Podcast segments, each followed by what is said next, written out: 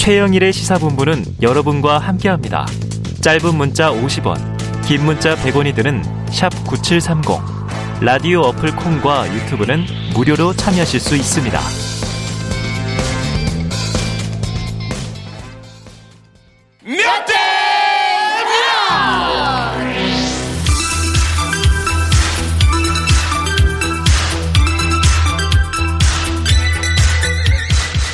네, 민심은 데이터에 있다. 숫자로 보는 민심. 여론 오락관 몇 대 몇 시작해보죠. 자, 오늘도 여성팀은 배종찬 인사이트 K 연구소장님. 어서 오세요. 가자, 가자, 화이팅! 약간 여성 목소리로. 가자, 가자. 아, 그 애기 목소리 아니에요? 아, 그래요? 네. 네. 자, 남성팀 이은영 휴먼앤데이터 소장님 나오셨습니다. 네. 어서 오세요. 안녕하세요. 가자 가자 화이팅. 남성팀. 남성팀. 네. 네. 자, 이 본격적인 얘기 들어가기 전에 이제 보통 명절 민심, 차례상 민심, 네. 밥상머리 민심. 우리 명절 때는 참 이게 만약 선거가 겹치면 말이죠. 네. 이걸 중시하잖아요. 그렇죠. 근데 사실 코로나로 가족끼리 모이는 일은 줄었고요. 음. 지금 사적 모임 제한 인원 6명입니다. 시대가 또 바뀌면서 친척끼리는 하면 싸우니까 음, 경험적으로 네. 아유 이제 정치 얘기는 하지 말자 각자 알아서 찍어 뭐 음. 뭐 이런 분위기인데 설민십이 왜 중요하다 중요하다 하는지 배 소장님 왜 그런가요? 네. 시기적으로 중요한 거죠. 내용상 음.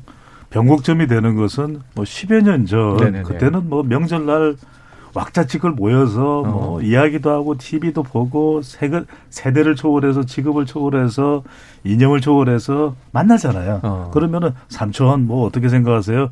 아 그래 조카야 오랜만이야. 일 잘 되고 있지. 그러다 보면 이 명절 밥상머리에 어. 선거 이야기 하죠. 네. 대선을 앞두고. 그런데 지금 보면은 모여도 이제는 서로 내용적으로 섞일 게 없어요. 어. 왜냐하면 서로 말 안 하니까 휴대폰만 봐. 휴대폰만 보다가 갑자기 어 그래 이 책이 좋은데 음. 어 최영일 평론가 책이야 뭐 이런 이제 아, 이야기 나와요. 좋네요, 좋네요. 많이 좀 퍼뜨려 주세요. 그러니까 이런 정도의 네. 대화지 정치 이야기 안 하거든요. 아. 싫어해요. 안 돼 이러거든요. 아. 그러다 보니까 이게 사실 내용상에 막 뒤섞이는 민심의 용광로, 장터 요가는 더 이상 나타나지 않는다. 아. 그, 그, 그만큼 또 이제 SNS를 통해서 네.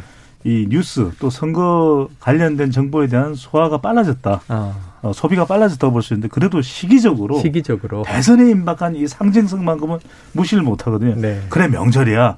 명절 때 발표하는 여론조사 또는 음. TV 토론이 있으면 TV 토론이 있는 대로 네. 또 명절날 대선 후보들이 뭐 역에 가서 공항에 가서 인사 참 많이 합니다. 어. 다녀오십시오. 뭐 잘 될 거예요. 화이팅! 뭐 이런 게 네네네. 네, 네, 이런 네. 것에 영향을 받는 시기상의 어, 변곡점은 될 수가 있는 음. 것이죠. 아, 그게 그 진, 비슷하게 보세요. 네, 지난 4.7 재보궐 선거 때 그 앞에 있었던 설 때 보면은 네.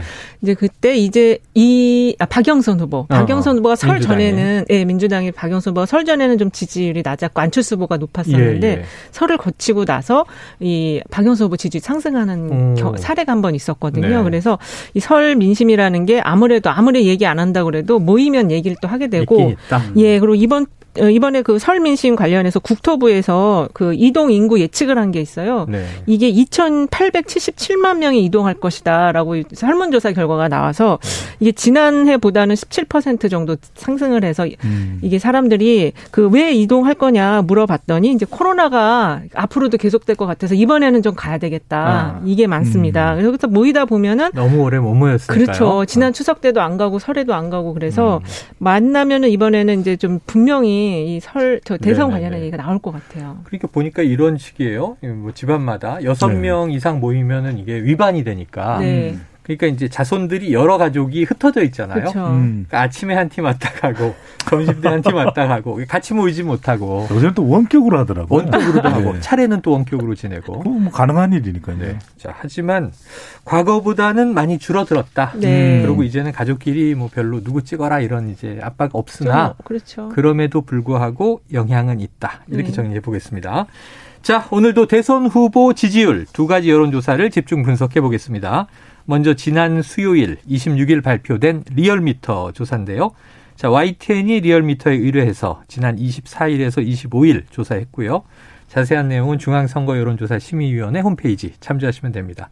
네. 이 소장님 네. 지지율 발표해 주시죠. 네, 윤석열 후보 44.7, 이재명 음. 후보 35.6, 안철수 후보 9.8, 심상정 후보 3.9, 김동연 후보 0.3%로 어. 두 후보 간 격차 1, 2, 2위 후보 격차가 9.1% 포인트가 났고요. 네. 요게 이제 지난 조사랑 비교를 해 보면 윤석열 후보는 5.5% 포인트가 올랐고 어. 이재명 후보는 1.3% 포인트가 내렸습니다. 어. 안철수 후보도 2.4% 포인트가 내려서 어 지금 윤석열 후보는 상승세, 이재명 어. 후보는 보합세, 안철수 후보는 어, 하락세. 약간 하락세 이렇게 좀 볼수 예, 있을 것 같아요. 자, 눈에 띄는 거는 일단은 윤석열 후보가 이제 이재명 후보를 이제 오차 범위 밖으로 네. 앞선 음. 결과인데 거의 뭐 9.1%라고 했으니까 10% 가까이. 그렇습니다. 안철수 후보가 두 자릿수에서 한 자릿수로, 한 자릿수로 살짝 떨어졌고. 네. 자, 그러면 이 추이는 윤 후보의 상승세로 보면 됩니까? 지금 이제 그 이번 주 어, 오늘도 조사가 두 개가 나왔거든요. 네네. 어저께도 음. 한 두세 두 개 정도 나왔고 매주 많이 네, 나오더라고요. 매일 두 개씩 나오는 것 같아요. 평균. 보통 하루에 두 개씩. 네, 그렇습니다. 예. 근데 오늘 이게 이게 YTN의 리얼미터 조사는 이제 가상 번호 90%와 유선 10%를 넣은 ARS 조사고요. 음. 오늘 하고 어저께 나온 것들은 또 전화 면접 조사들이에요. 네. 여기 자료들을 보니까 또 거의 뭐 동률도 나왔고 어, 뭐 동률도 2.7% 포인트 이내의 것 들도 오차 범위 내 접전. 예. 음. 그래서 이게 지금 그 우리 시민 유권자분들도 되게 헷갈리실 것 같아요. 어느 게 맞냐. 그럼 지금 말씀드렸던 요 리얼미터 조사가 네. 이번 주 나온 조사 중에는 윤 후보가 가장 좀 앞서는 격차의 조사인가요? 그렇죠. 그러, 음. 그런데 그 오늘 이제 나온 조사들을 보면은 유선을 좀 넣은 조사들이 좀 붙어 있는 경향들이 있어요. 네. 그래서 음. 이게 이제 유선을 넣으면은 아무래도 보수 응답이 좀 높다고들 음. 알고 있는데 그래서 이제 뭔가 그 무속 관련한 논란이 미세하게 영향을 주지 않냐. 미세하게. 예. 그리고 이게 불씨가 꺼진 생긴 게 아니고 지금 그 무속인 대회가 곧 있을 거라는 또 아, 이야기가 있더라고요. 200만 명이 200만 모인다? 명이 모인다 그래서 이거 모이면은 어, 어, 누구에게 유리할 거냐 음. 불리할 거냐 지금 그게 막 오늘도 오면서 막 얘기를 했거든요. 아. 그래서 이제 그런 것들이 그러네. 좀 계속 그 살아있는 불씨로 좀 남아 있을 것 같습니다. 소장님 요거 하나 여쭤볼게요. 네. 지금 이제 지난해 말부터 추이를 보면 네. 음. 이재명 후보는 떨어졌다 그래도 뭐 소폭 떨어지고 올랐다 네. 그래도 소폭 오르고 아까 그 보합세 횡보를 쭉 하는데 음. 윤석열 후보는 떨어질 땐 오 놀랄 정도로 뚝 떨어지고 그럼 안철수 후보가 툭 올라오고 또 올라갈 땐 팍 올라가고 좀 이 뭐랄까요 오르락내리락하는 급등세가 음. 거칠어요. 이거는 어떻게 봐야 됩니까? 가장 큰 이유는 그러니까. 지금 이은영 소장께서 말씀하셨던 대로 ARS 조사, 자동응답 조사는 최근 발표가 대체적으로 윤석열 후보가 오차 범위 안, 아니든 바뀌든 어. 안팎으로 앞서는 추세고요. 그러니까 네네네. 면접원 조사는 면접원 조사는 대체적으로 이재명 후보가 오차 범위인데 살짝 앞서는 결과도 네네네. 있습니다. 네. 앞서는 결과들이 나타나는데 전체적으로 막나를 해보면은 네. 윤석열 후보가 대체적으로 상승 회복세 뚜렷하게 나타났어요. 음. 예, 그러니까 자동응답이든 면접조사든 총 막나에서 네네네. 분석을 해보면, 근데 이재명 후보는 자동응답 조사든 면접원 조사든 거의 변화가 없어요. 어. 거의 비슷한 수치예요. 네네. 그렇다면 이건 이제 대체적으로 조사 방법에 따른 좀 차이도 있을 것 같고요. 음. 면접원이 하느냐, 면접원이 하게 되면은 아무래도 무응답이 많으니까 네네. 누구를 지지한다, 누구에게 투표하겠다라고 응답하지 않은 사람들은 과연 보수일까, 아. 진보일까, 네네. 아니면 이것도 아니고 저것도 아닐까. 네. 그거는 우리가 정답이었기 때문에 그렇죠, 모르죠. 아 이건 뭐 어떻게든 확인을 할 수 있다면 좋겠지만 당장 확인이 네. 안 되는 거니까. 근데 이재명 후보는 그대로 유지되는 이유는 뭘까? 음. 자기가 견인한 지지율인 거예요. 아. 그렇기 때문에 만들어낸 지지율이다. 그렇죠. 자기가 견인한 지지율이니까 박박박 긁어 모을 수 있는 지지율을 지금 다 모아놓은 겁니다. 아. 이재명 후보는 일단은 네네네. 네, 네. 모을 수 있는. 음. 근데 윤석열 후보는 어, 반사체죠. 음. 외부 요인에 의해서 만들어진 지지율이거든요. 그러니까 아. 반문 정서를 통해서 대선 후보로 어, 우뚝 선 것이고 네. 그리고 지금도 지지율이 내려갔다 올라가는 걸 보면은 음. 정권 교체 여론에 올라탄 것이다. 예. 그러니까 정권 교체 여론에 올라타면 지지율이 올라가지만 네. 뭐 이준석 대표하고 갈등을 빚으면서 아유 이대로 우리는 어 이거 합의 안 될 것 같아요. 이렇게 되면 또 어. 갈등이 생기니까 네네. 또 보수 이슈, 또 반공 이슈, 또 남북 관계 이슈가 음. 미사일 북한 미사일이 등장하지 않으면 아. 또 정권 교체 여론에 못 올라타거든요. 이렇게 되면 지지율이 또 주저앉는 어. 또 김건희 씨 리스크가 불거지면은 지지율이 가라앉는 어. 그러니까 이른바 윤석열 후보는 계속 오르락내리락 할 수밖에 없는 것이 네네. 어떤 변수가 덮치느냐에 따라서 영향을 또 봤기 때문에 그렇죠. 이게 참저 보도를 보면서 묘한 게 네. 오늘 보니까 김건희 씨가 이제 포털에 프로필을 올렸다는 거잖아요. 아, 네. 음. 근데 오늘은 학력이 추가됐대요. 아, 거기에. 그래요? 그러니까 이제 이렇게 뭔가 여론을 보면서 하나하나씩 정보를 이제. 추가하는 네. 느낌인데 그러면서 이제 공개 행보 혹은 뭐 이제 사과 이게 임박했다 이런 얘기인데 그럼 이 소장님 보시기에는 아까 무속은 좀 미세한 영향을 주는 것 같다 이렇게 분석하셨는데 네. 이 배우자 리스크는 털었다고 봐도 됩니까? 아, 직 털었다고 보긴 좀 어렵고요. 왜냐하면은 그 이제 뭐 김건희 씨 팬카페 회원 수가 네. 증가했다 이런 이야기도 있는데 네. 그 정도로 이게 상황이 개선이 됐으면 아. 마 바로 나왔을 거예요. 아. 근데 아직도 사과를 해야 되겠다 이런 네네. 발언을 그러니까 음. 그런 검토를 하는 걸 보면은 아직은 전반적인 상황은 안 좋다라고 인식을 하는 것 같고요. 음. 그리고 좀 전에 말씀드린 그 무속인 대회가 있게 되면 네. 바로 여파가 이제 개신교 쪽도 사실 어저께인가 800명이 또 성명을 냈거든요. 네네, 무속 예, 안 된다 뭐 이런 그런 성명을 냈기 때문에 이게 엉뚱한 방향으로 지금 이게 아유, 흐름이 갈 수가 있어요. 갈등이 네. 걱정이 되네요. 그렇습니다. 네. 자, 아까 이제 그러면 회복 상승세 윤석열 후보의 두 분이 여기는 대체로 합의가 되신 것 같은데 이 윤석열 후보가 지난주를 거쳐서 이번 주에 회복 상승세를 뚜렷하게 보이는 음. 가장 굵직한 이유 하나만 딱 짚어주신다면요. 가장 큰 이유 배우자 리스크도 뭐 여파가 있고 네네. 무속도 여파가 있는데 그리고 딱 옳은 뭔가 또 호재가 있을 거 아니에요. 저는 리스크 해소로 봐요. 아, 리스크 해소다. 네, 네. 그러니까 이준석 있긴 하지만 이준석 대표하고의 갈등도 네. 사람 리스크인 것이고 우리 방송을 통해서 시사본부를 통해서 제가 계속해서 지적을 했던 부분이죠. 음. 윤석열 후보 지지율이 정권 교체 여론에 올라타지 못한 이유는 사람 리스크가 해소가 안 된다. 음. 그런데 이 사람 리스크 중에 핵심이 배우자인 김건희 씨 디스크인데 음. 뭐 보도됐고 논란이 없는 건 아닙니다. 네. 그런데 네. 아킬레스 건이 될 것이다. 윤석열 후보가 침몰할 것이다. 음. 이런 예상과는 다르게 네. 그 미친 영향은 제한적이거든요. 음. 그 그게 해소되고 나니까 점점 정권 교체 여론 쪽으로 올라가면서 상승세를 탄 거니까 그는 저는 리스크 해소 음. 이 부분이 가장 크다고 보입니다. 그래요. 알겠습니다. 자, 이젠 대선 40일 전, 뭐 설명절 지나고 나면 네. 한 달이에요, 한 달이요. 그렇습니다. 후딱 한 달 되는데, 어, 시간이 진짜 빠릅니다. 그래서 이젠 좀 심층 분석으로 들어가 볼게요. 네. 자, 서울 민심이 말이죠. 그냥 긴 흐름으로 현대사적 역사를 보면 네. 대체로 수도가 야성이다. 이게 민주당 지지세가 강세다. 음. 물론 강남 3구 빼고 이게 일반적이었는데 이 흥미롭습니다. 서울에서 윤석열 후보가 48.1%, 이재명 후보 27.8%보다 상당히 크게 앞서고 있어요. 음. 2018년 지방선거, 2020년 총선에서 민주당은 서울에서 압승을 했고 지난해 4.7 재보선에서 대패를 한번 했죠. 네. 자, 이 소장님 어떻게 해석해야 될까요? 이게 이제 좀 전에 민심. 우리 진행자님께서 말씀하신 서울이 야성이다라는 거는 좀그 음. 그 사이에 많이 또 바뀌었어요. 아, 옛날 네. 얘기인가요? 너무 옛날 얘기인 거예요. 8, 90년대? 네. 네네. 그리고 아, 제가 그, 어릴 때, 제가 어릴 때 그랬어요. 네. 그리고 2017년 그 이제 대통령 탄핵을 거치면서 서울에서도 굉장히 이제 그 진보 성향층이 많이 네. 늘어났고 그 층이 민주당을 엄청 지지를 했고 음. 민주당 당원 가입을 또 많이 했었거든요. 그런데 이제 지금 이렇게 큰 차이가 나는 이유는 일단은 그 윤석열 후보가 그 문재인 정부의 그 불만에 대한 요소들을 잘 지금 공략을 하고 있다. 음. 그렇게 좀 봐야 될 것 같은데 네네. 그 내용들이 뭐냐면은 이제 그 원전 문제라든지 어. 여가부 폐지라든지 또 안보 안보에 대한 어떤 이슈 정체성에 관한 논란 이런 것들을 아주 잘 그 공략을 하고 있고 또 최근에 이제 방역 패스 부분까지 어, 현 정부가 좀 잘 못하고 있다라고 생각되는 부분을 알탁탁 콕콕 집어가지고 지금 예. 공략을 하고 있는 게 좀 먹히고 있다 라는 생각이 들고요. 그리고 그 윤석열 후보가 이제 좀 부족한 부분이나 약점 이런 부분을 철저하게 지금 가리고 있어요. 음. 그래서 실수가 드러나지 않도록 선대위가 지금 선거 활동을 벌이다 보니까 그게 윤석열 후보에게 조금 더 유리한 방향으로 형성이 된 것 같고 특히 이제 서울 같은 데서 그 정권 교체 의향이 좀 높거든요. 네. 그건 역시 이제 부동산 이슈인데 음. 부동산 이슈 이슈와 관련해서 지금 이재명 후보가 311만 원 공급을 내긴 냈지만 음.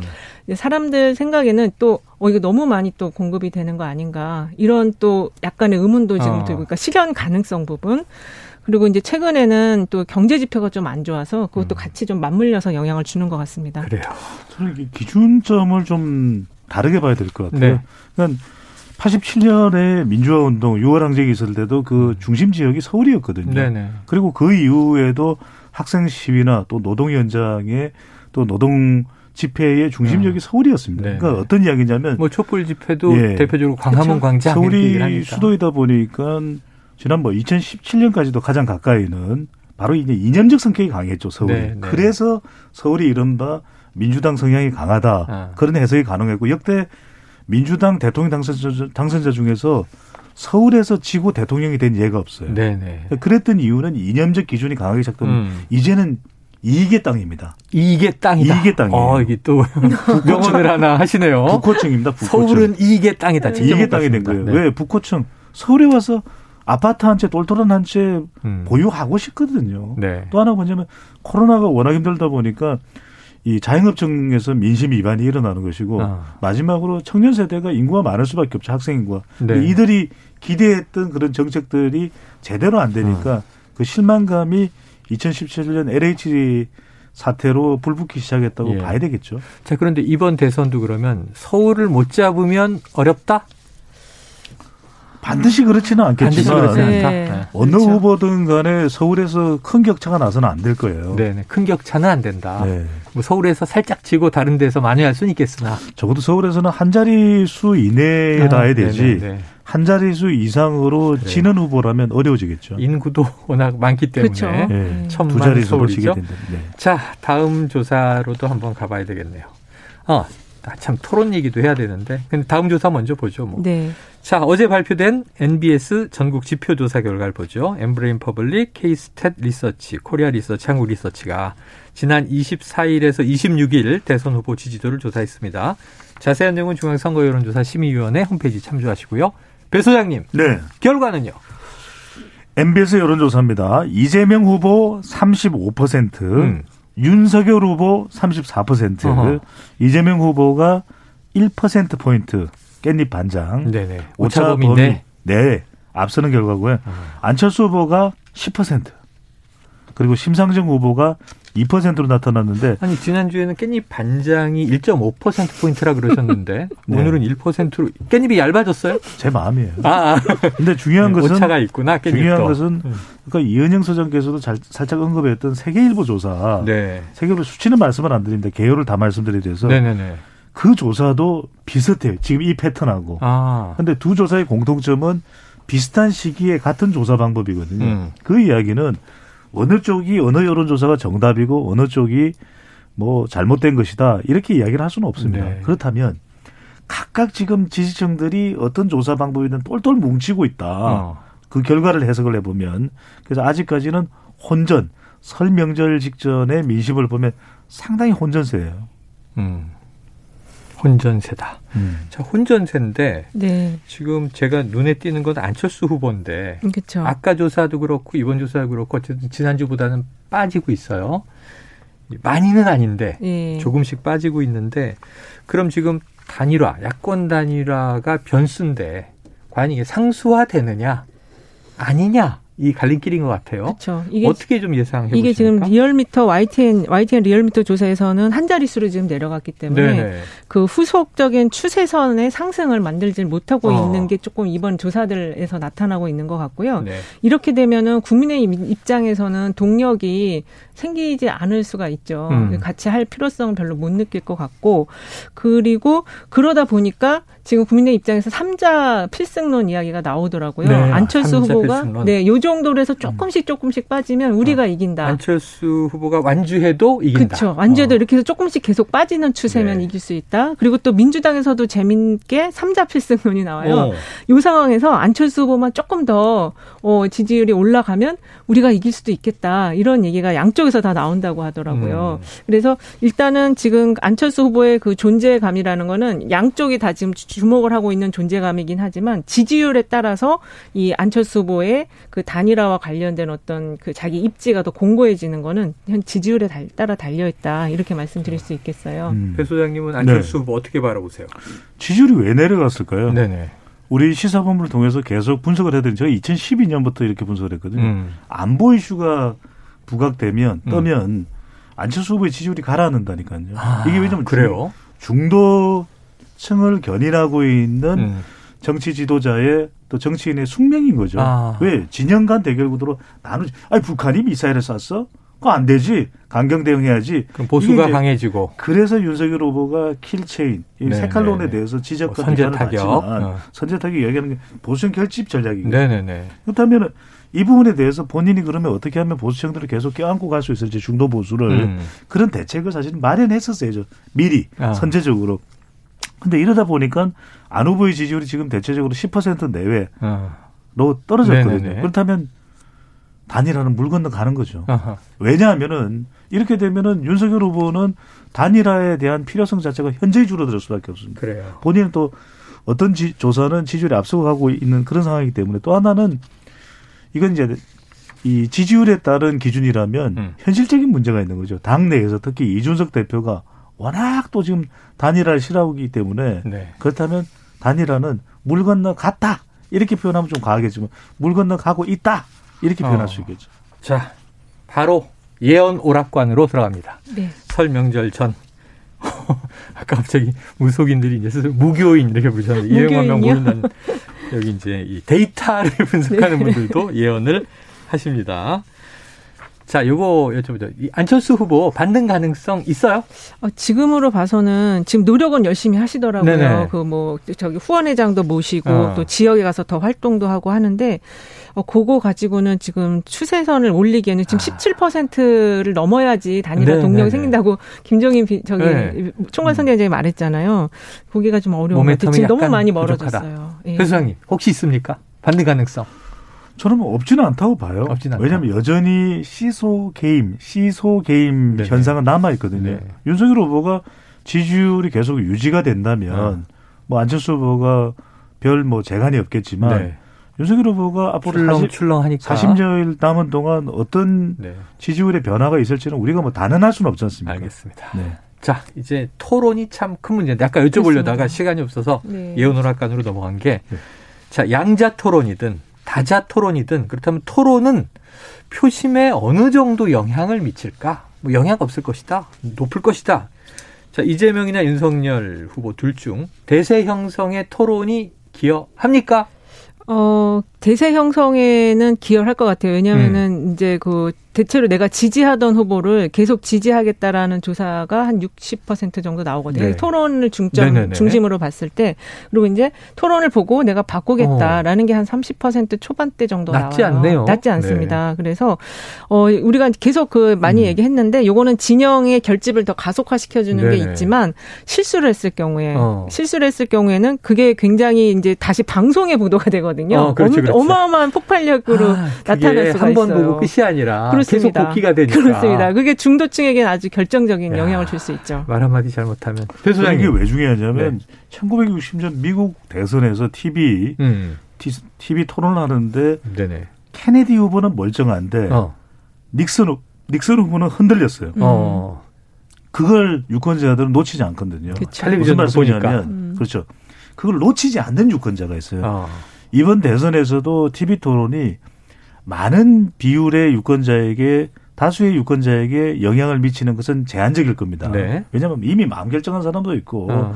그리고 정치 성향에 따라서 토론을 보는 시각과 시선이 다 다르기 때문에 네. 그런데 아직까지 객관적으로 중립적으로 자유롭게 마음을 결정하지 않은 약 한 10% 정도의 여성 표는 남아 있거든요. 네. 이번 선거의 쭉 데이터의 성격을 보면 어. 이들은 영향을 받는 거죠. 네. 마음을 결정하지 못하고 있는 이들이 TV 토론을 보면서 어떤 후보가 진실을 이야기하고 어떤 후보가 의혹을 해소하고 있고 어떤 후보가 5년 대통령에서 믿을 수 있는 것인가 음. 신뢰냐 이런 부분들을 확인할 수 있는 것이 TV 토론이기 때문에 네.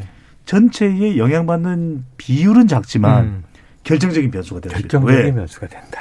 영향을 받는 사람들에게는 결정적이니까. 네. 자, 이제 빠르게 한번 OX 퀴즈를 내볼게요. 네. OX를 바뀌었어요? 예.